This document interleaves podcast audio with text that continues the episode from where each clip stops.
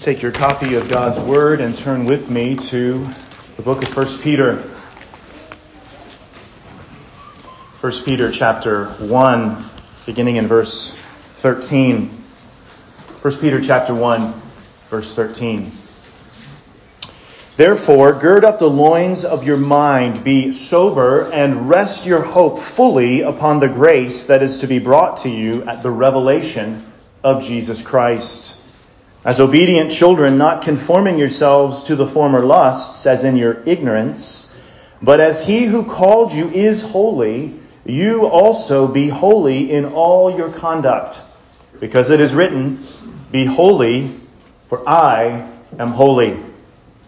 And if you call on the Father, who without partiality judges according to each one's work, conduct yourselves throughout the time of your stay here in fear knowing that you were not redeemed with corruptible things like silver or gold from your aimless conduct received by tradition from your fathers, but with the precious blood of Christ, as of a lamb without blemish and without spot. He indeed was foreordained before the foundation of the world, but was manifest in these last times for you, who through him believe in God, who raised him from the dead and gave him glory, so that your faith and hope are in God.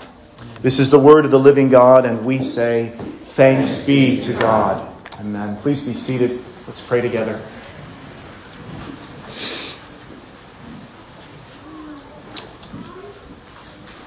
Now, living God, we pray that you might give us aid. Help us to hear your word.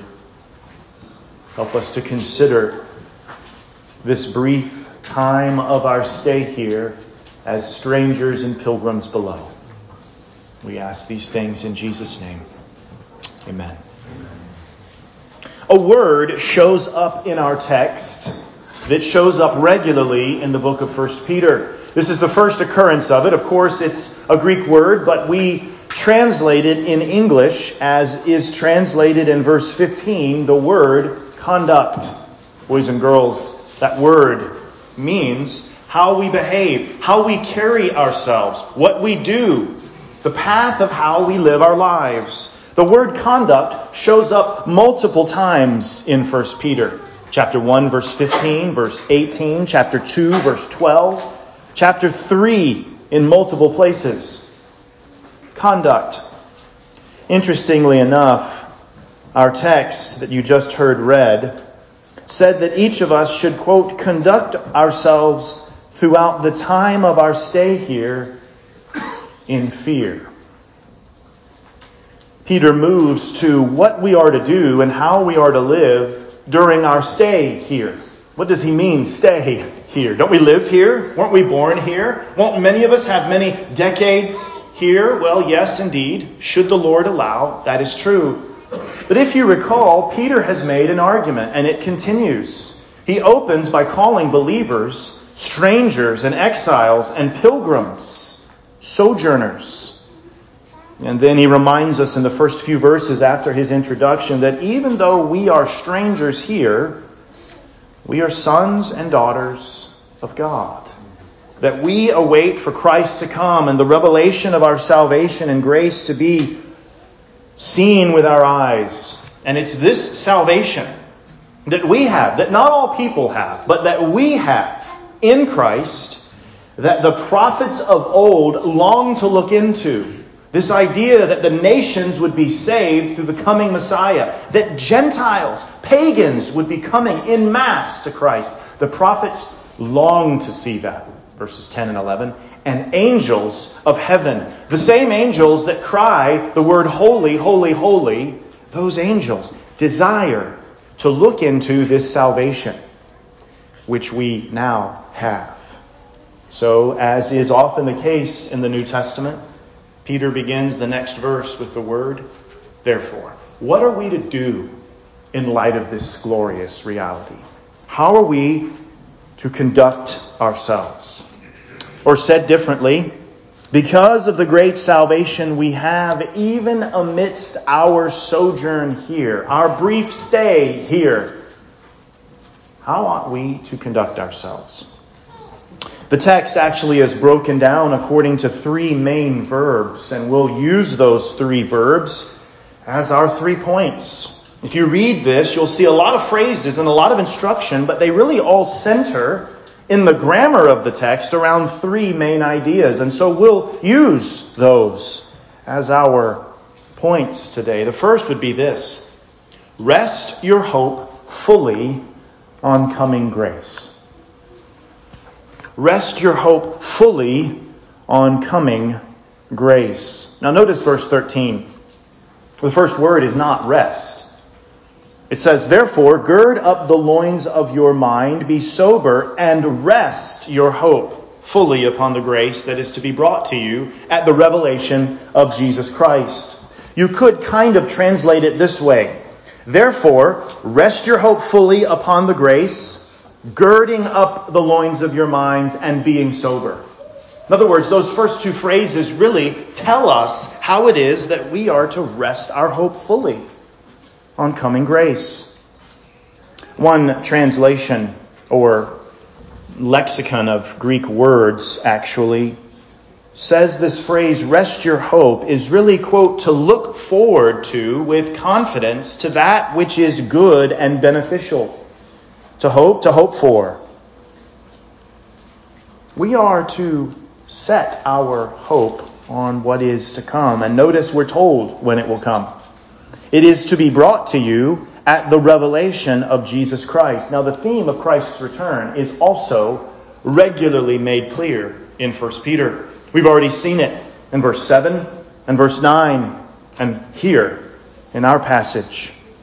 That there is something that is to come that is the interpretive guide for how we are to live our lives. There is something that we have not yet seen which determines for us how we evaluate what we do see every single day. We are to rest our hope there.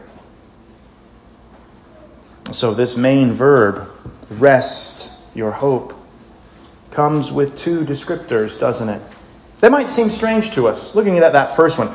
Gird up, or girding up the loins of your mind. Now, some translations seek to smooth that out. This translation that we are using this morning makes it quite literal for us. What is it to gird up the loins of your mind? Well, it's borrowing on Old Testament language. Places like 1 Kings 1846. Exodus 12:11, Jeremiah 1:17, Job 40 verse 7. In fact, it also borrows from the language of Christ himself. Turn over to Luke chapter 12. Luke chapter 12 and verse 35.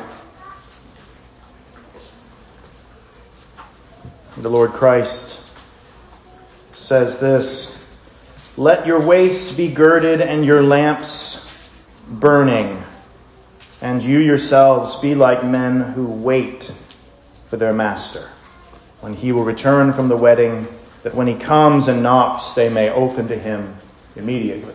You see, girding up your loins, boys and girls, was a process whereby a person would take the bottom of their robe and pull it up and tuck it in a type of belt so that they could move quickly. Normally, you would just let that garment flow and you could walk, but you couldn't run. You weren't ready for battle. But even soldiers in Jesus' day would often take certain parts of their garment and pull it up, gird it up, and tuck it in around certain parts of their waist, and they were ready. And this is what is in view here. How do we rest our hope fully?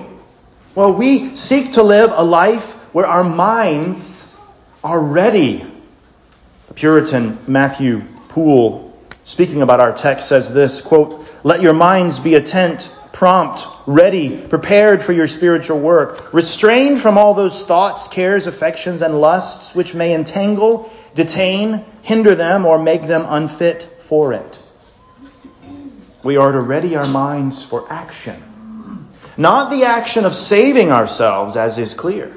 We are saved by Christ alone but action based on the fact that Christ is coming soon. Action based on our pursuits here while we wait. Do you ready your mind regularly, Christian?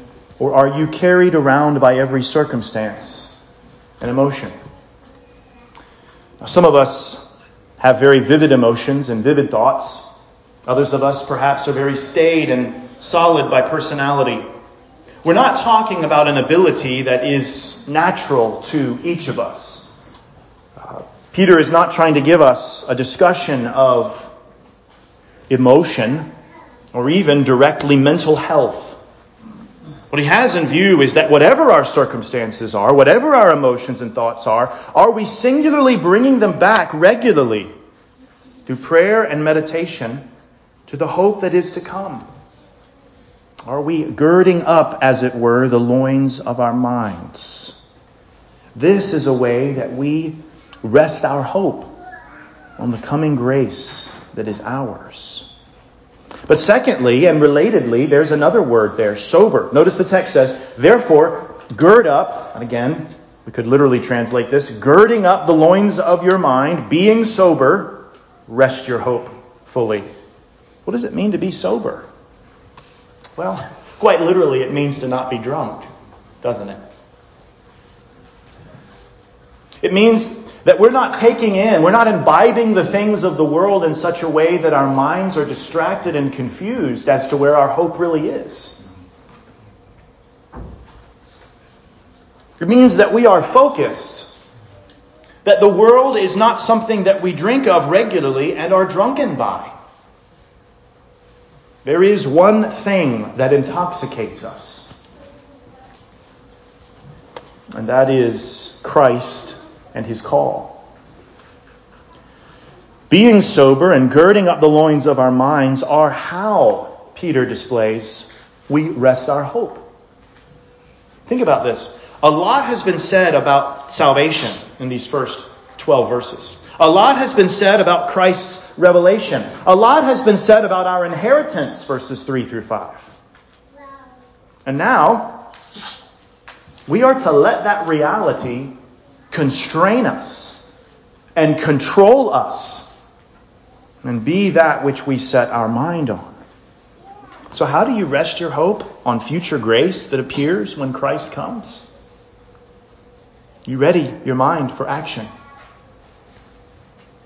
You're not drunk by the world, its lusts, its ways, but soberly, thoughtfully.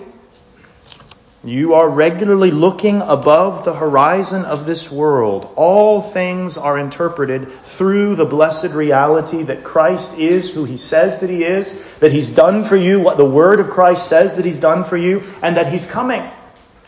He's coming. So there are, of course, historic examples of where people, brothers, and sisters in the faith have tried to do that. You might think, for instance, of the resolutions of Jonathan Edwards or others who may say something akin to this, and this is not a direct quote, but I'm not going to do anything today, in this hour, in this moment, that I wouldn't do if Christ were coming at that moment. Now think about that. That is a very literal way of taking the truth of this verse and saying, the horizon what is to come above all of the things of this world. That is where my eyes are fixed. So, how I take each step in my quote, stay here, is going to be constrained with that in view. Resting our hope isn't sitting down on the ground. Resting our hope is, He's coming. And each step I take, I'm going to be ready with His coming in view. So, because of this great salvation, the salvation that prophets studied and angels desire to look into, the salvation that comes with promised blessing and inheritance, the salvation that is my identity, even though I'm temporarily an exile, that salvation constrains me to be girding up the loins of my mind, to be sober, and therein to rest my hope fully, completely on the grace that is to be brought at the revelation of Jesus Christ. Number one, then, we rest our hope fully on coming grace. But there's a second verb, isn't there? And for that, we look to verse 15. But as he who called you is holy, you also, and then here it is, be holy.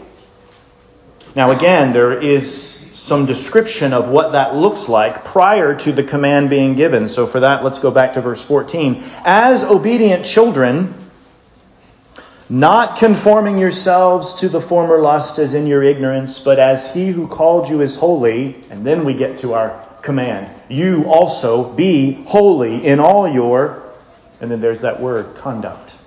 So our second point is be holy in conduct. Be holy in conduct. Be separate. Be set apart from sin. Be set apart from ways that are against God and His gospel. Be holy. And then we're given some connecting reasons.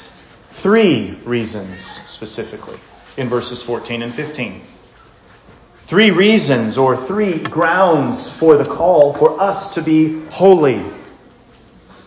Firstly, in verse 14, we are to not conform ourselves to former lusts. So, a way that we pursue holiness is not to live the way that we used to live when we were in sin, when we were lost, or as the text says, when we were in ignorance. We're not to follow the old pattern. This is potentially something that Peter may be borrowing from even the old covenant kind of language. Places like, for instance, Leviticus 18, verses 2 to 4. There we read these words Then the Lord said to Moses, saying, Speak to the children of Israel and say to them, I am the Lord your God.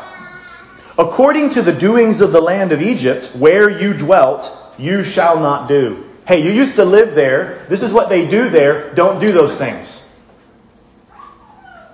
And according to the doings of the land of Canaan, where I am bringing you, you shall not do, nor shall you walk in their ordinances. Hey, you're going to a new land, and you're going to pilgrim there for a while before it's really your home. Don't do what they do.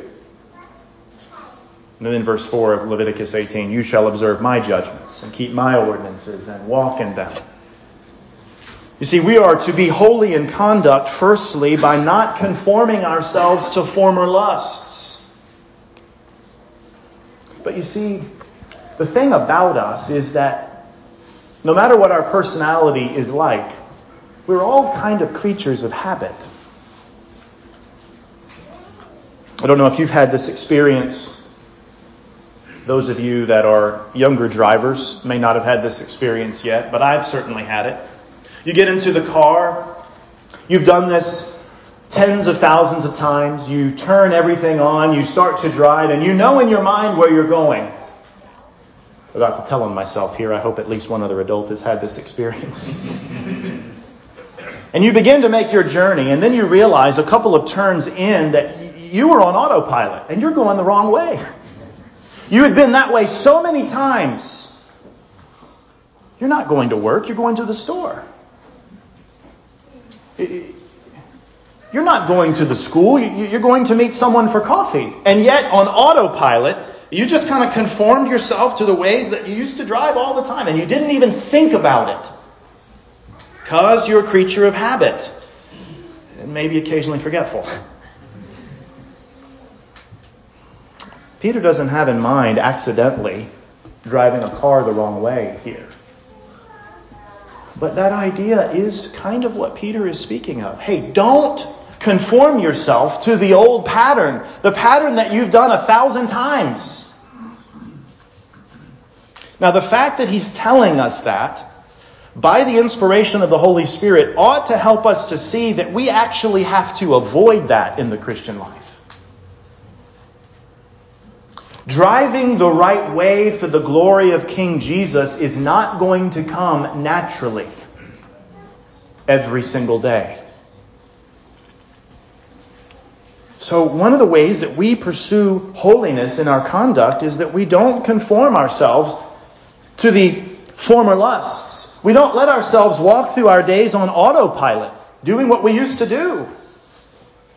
And notice the text pictures Christians as obedient children. That's what it says, right? Verse 14. As obedient children, not conforming yourselves to the former lust, as in your ignorance. The time when you didn't know. Which is an aside. Don't we often look at the world and we say, How could you people live your lives this way? Sometimes we see flagrant sins in public and we're enraged by it. But there's a description for people who are living lives of ungodliness. They're living in ignorance. They're living in ignorance. And we're right to be concerned about it. We're right to have a holy zeal about it, but we also should remember that we too would be living in ignorance had God's Spirit not awakened our souls. But as obedient children, not conforming yourselves to the former lusts, as in in your ignorance, but as he who called you is holy, you also be holy. Notice there's a second reason or ground for our pursuit of holiness. And what is that? Be like God. Notice the phrase, as he who called you is holy. A second ground of the pursuit of holiness is not simply, okay, I shouldn't live like I used to. A second ground is, the one who has called me and saved me and washed me with the blood of Christ is holy. I want to be like him. The chief motivation in our pursuit of holiness is that our God is holy. We want to be like him. We've grown to love his pristine ways. We've grown to cherish his precious law. We desire increasingly, although this can flutter and ebb and flow in the Christian life, we've desired increasingly to long to please Him. This is a consideration when we're told by command in the Scriptures to pursue holiness. To pursue a life that is set apart from sin and set apart to God. So, how is it that we are to conduct ourselves in holiness? Well, not living like we used to, and remembering that the one who called us is holy, so we should be holy. So, there's an example here. There's an example. But thirdly, and relatedly, look at the third component. But as he who called you is holy, you also be holy in all your conduct, because it is written, Be holy, for I am holy. This is the third thing. It's related. But whereas the second one, the second reason to pursue holiness is that God is holy, the third reason is because God, who is holy, tells you to. He commands it. Because it is written, Be holy, for I am holy. It's a command. Not only is it an example, but it's a command. Now, Peter may be quoting here from a variety of Old Testament passages. One may be, for instance, Leviticus 11, 44 and 45.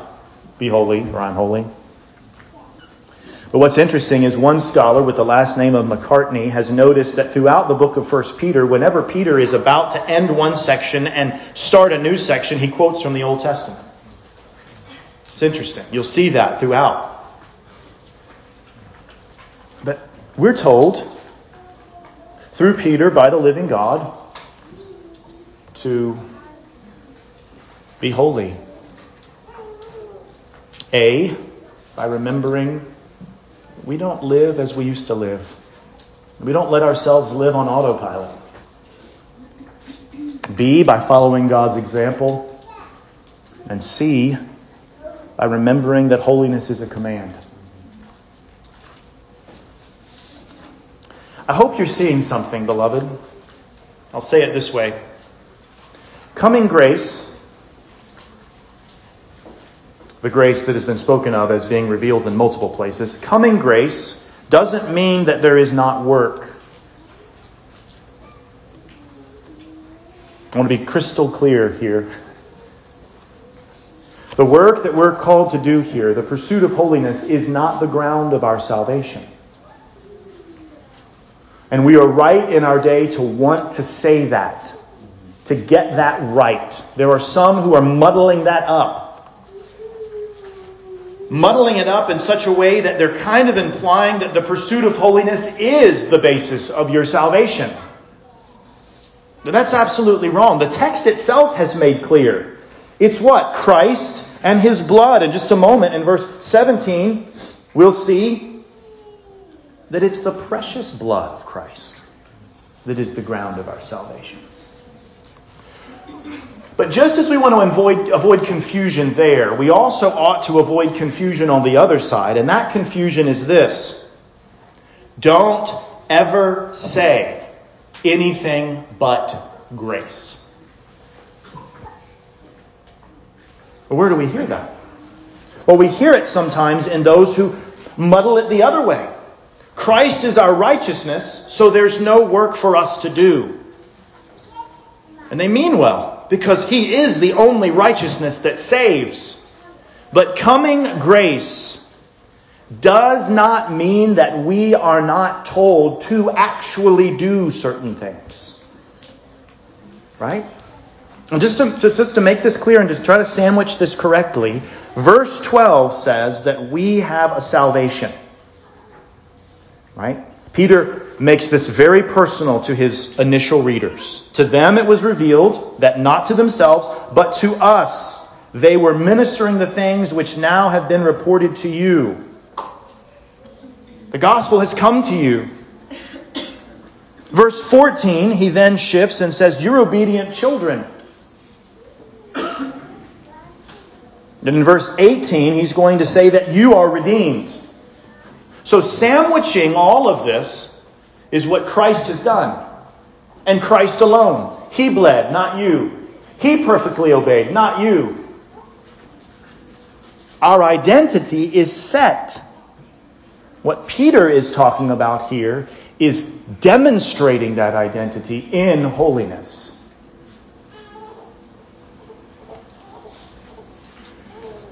You know, often, perhaps because of the texts we arrive at, perhaps because of the winds of our day, perhaps because as a preacher, I'm aware of my own weaknesses, perhaps can even project that onto the congregation.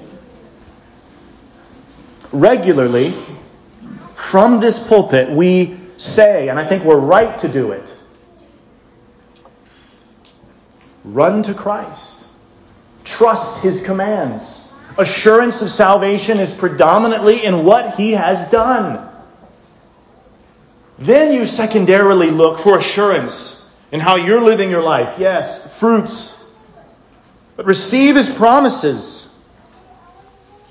But this text, which will give us bold assurance in just a few moments, ought to at least cause us to say, Do I have a concern at all for holiness?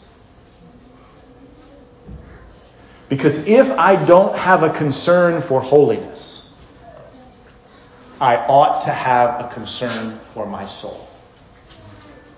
I ought to ask myself if I have no concern, and brothers and sisters, I don't mean a perfect concern. You will never have a perfect concern in this life for the holiness that you're called to live. But if you have no concern for the call to gird up your loins of the mind and be sober, to rest your hope on what is to come, to live not according to the lusts that you used to walk around in, and to consider that God has called you to be holy, if you don't have a concern at all for that, you really ought to ask yourself the question is Jesus' blood really that precious to me? Because I was cleaned. If I'm in Christ, I was cleaned with the most precious substance ever. And why don't I care at all about filth in my life? So, I do not mean to call every Christian to question their assurance today.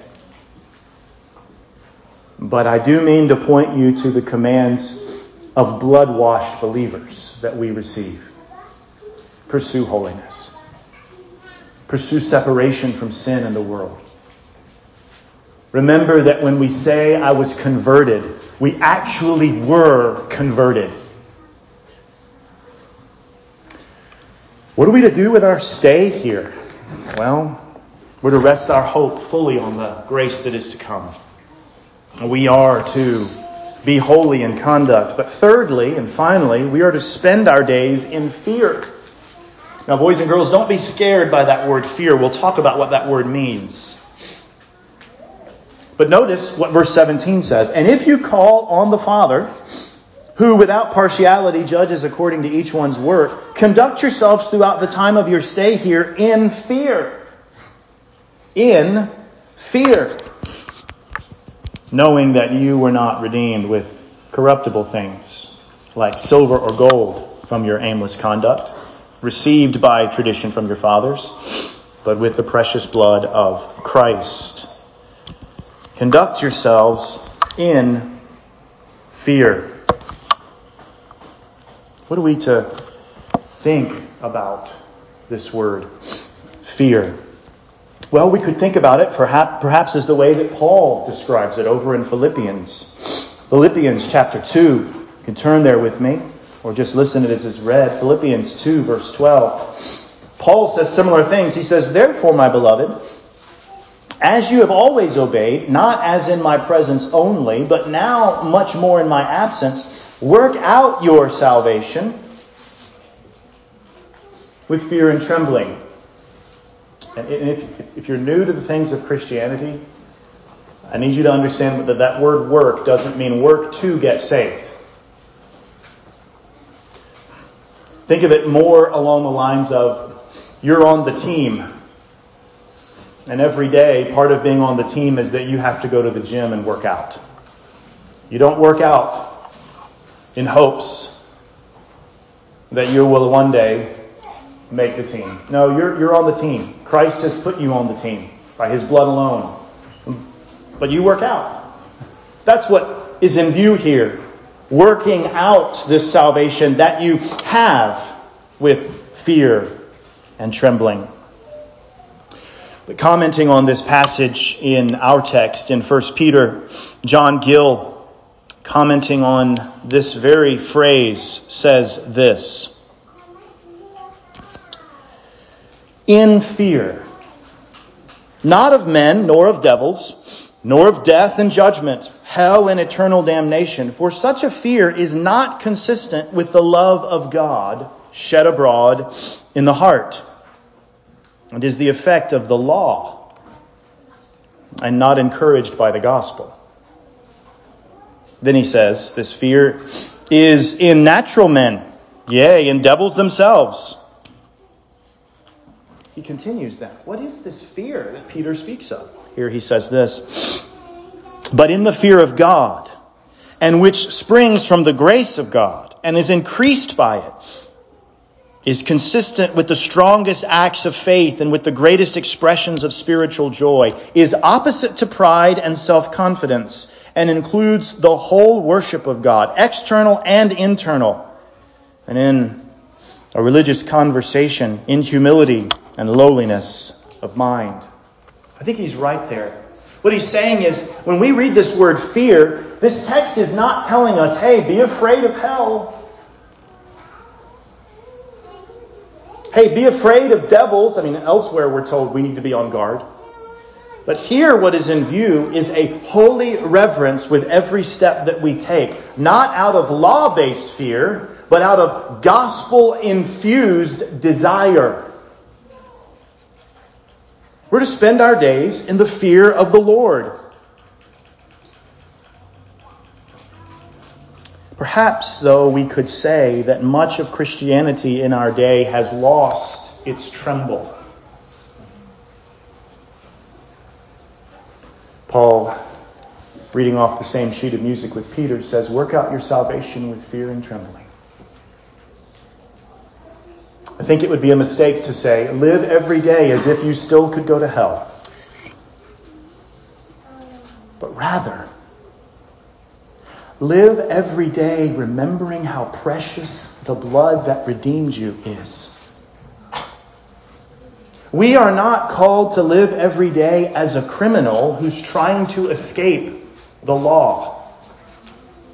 We're to live every day as a son or a daughter who so loves his or her mother that he doesn't want to do, she doesn't want to do anything to cause that mother to feel the grief of disappointment. We are not criminals who have not been to the bar of justice. But perhaps in our bold realization of that, we forget that we are sons and daughters who have been bought by the blood of our elder brother, precious blood. And so every step we take here, every moment that we breathe here, ought to be infused by the reality that we have such a reverence for such a God, such a Father, that our conduct here is forever changed because of it. Now, just like our other two points, Peter, writing under the inspiration of the Holy Spirit, gives us some reasons. The first is this You call on the Father, who without partiality judges according to each one's work. See that? Look at verse 17. And if you call on the Father, who without partiality judges according to each one's work, conduct yourselves throughout your stay here in fear. Notice the connection in this verse between God as Father, family, and yet is one that we have reverential fear for.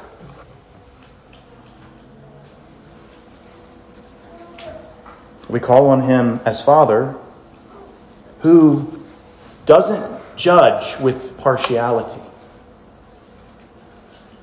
I, I can't say because my dad is the boss that I get to get away with things.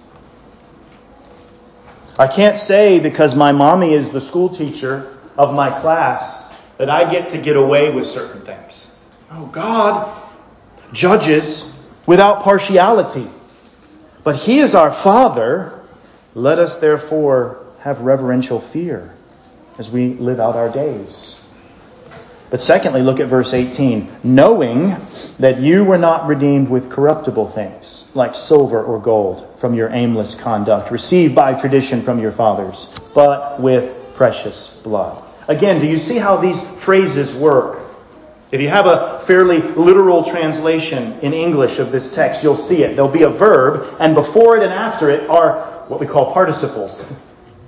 Actions that kind of describe what that verb is doing or looking like. You're calling on God as Father, and you know that you were not redeemed with silver or gold, but with Jesus' blood. Therefore, what are you doing? You're conducting yourselves in fear. Now let's look then at that second one that we are not redeemed from our aimless conduct with corruptible things. Look at the things that he chooses. Earlier, when he spoke about our faith being tested, what did he pick? He picked the most valuable of metals. Refined in the fire, though it perishes, right? The richest of this world will perish. So, to now, he says, you weren't redeemed with even the best things of this world, silver or gold. You were redeemed with the precious blood of Christ the precious blood of Christ. It's not corruptible. It's not of this world. Is the blood of Christ precious to us? Is it precious to us? We're then given a few descriptors of our Savior. Verse 19, but with the precious blood of Christ, and then there's just an onslaught of description of Christ and his work. Look there. As of a lamb without blemish and without spot. That ought to take us back to passages like Exodus 12:5. The sacrifice of your freedom must be without blemish. And he is. Verse 20, He indeed was foreordained before the foundation of the world, but was manifest in these last times for you if you're new to the things of Christianity, this doesn't mean that Jesus was created a long time ago.